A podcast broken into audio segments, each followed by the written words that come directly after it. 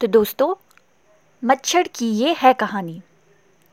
एक थी लड़की बड़ी सयानी नींद थी उसको बहुत ही प्यारी। बट वेट गाइस मच्छर की ये है कहानी? अच्छा तो कल रात को अपनी ब्यूटी स्लीप पूरी करने के लिए रोज़ की तरह मैं टेन बजे अपनी शहनागर uh, मतलब बेड पर चली गई। जैसे ही लेट कर लेफ़्ट साइड में करवट ली तो हाय दिमाग में कल की प्लानिंग की एक लंबी सी लिस्ट आ टपकी लिस्ट को दिमाग की साइड की नोटिस बोर्ड में चिपकाकर जैसे ही मैं घोर निद्रा अवस्था में पहुँचती, एक बहुत ही भयंकर शोर मेरे कानों में से जा गुजरी। जैसे मानो कोई मेरे कानों को बुलडोजर से तोड़ रहा हो। अब कानों का तो पता नहीं बट हाँ नींद ज़रूर टूट गई थी। उठकर देखा चारों ओर मच्छर ने मचाया था शोर।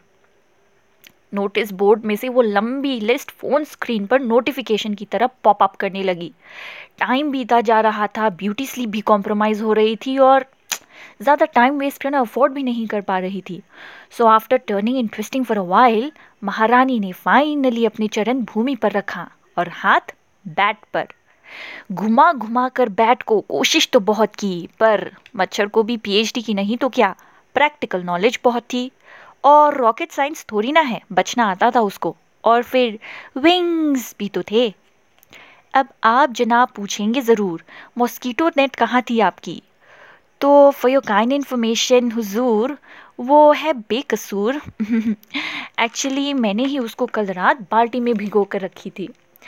अब समय का पहिया चलता है, दिन ढलता है, रात आती है। सुबह को एक नन्ना सा सूरज उगता है।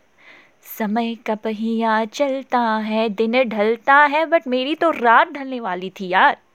So without much ado Mortein को किया मैंने लाइट ऑल आउट को किया ऑन एंड ये सोचकर कि मच्छर चला गया होगा विथ फुल डिलाइट मैंने कहा गुड नाइट ये सुनकर मच्छर हुआ खुश, वापस आ गया करने मेरी टाई टाई फूस। अरे, नहीं सो पाई पूरी रात। याद दिला दी मुझको मेरी नानी। उफ, मच्छर की ये है कहानी।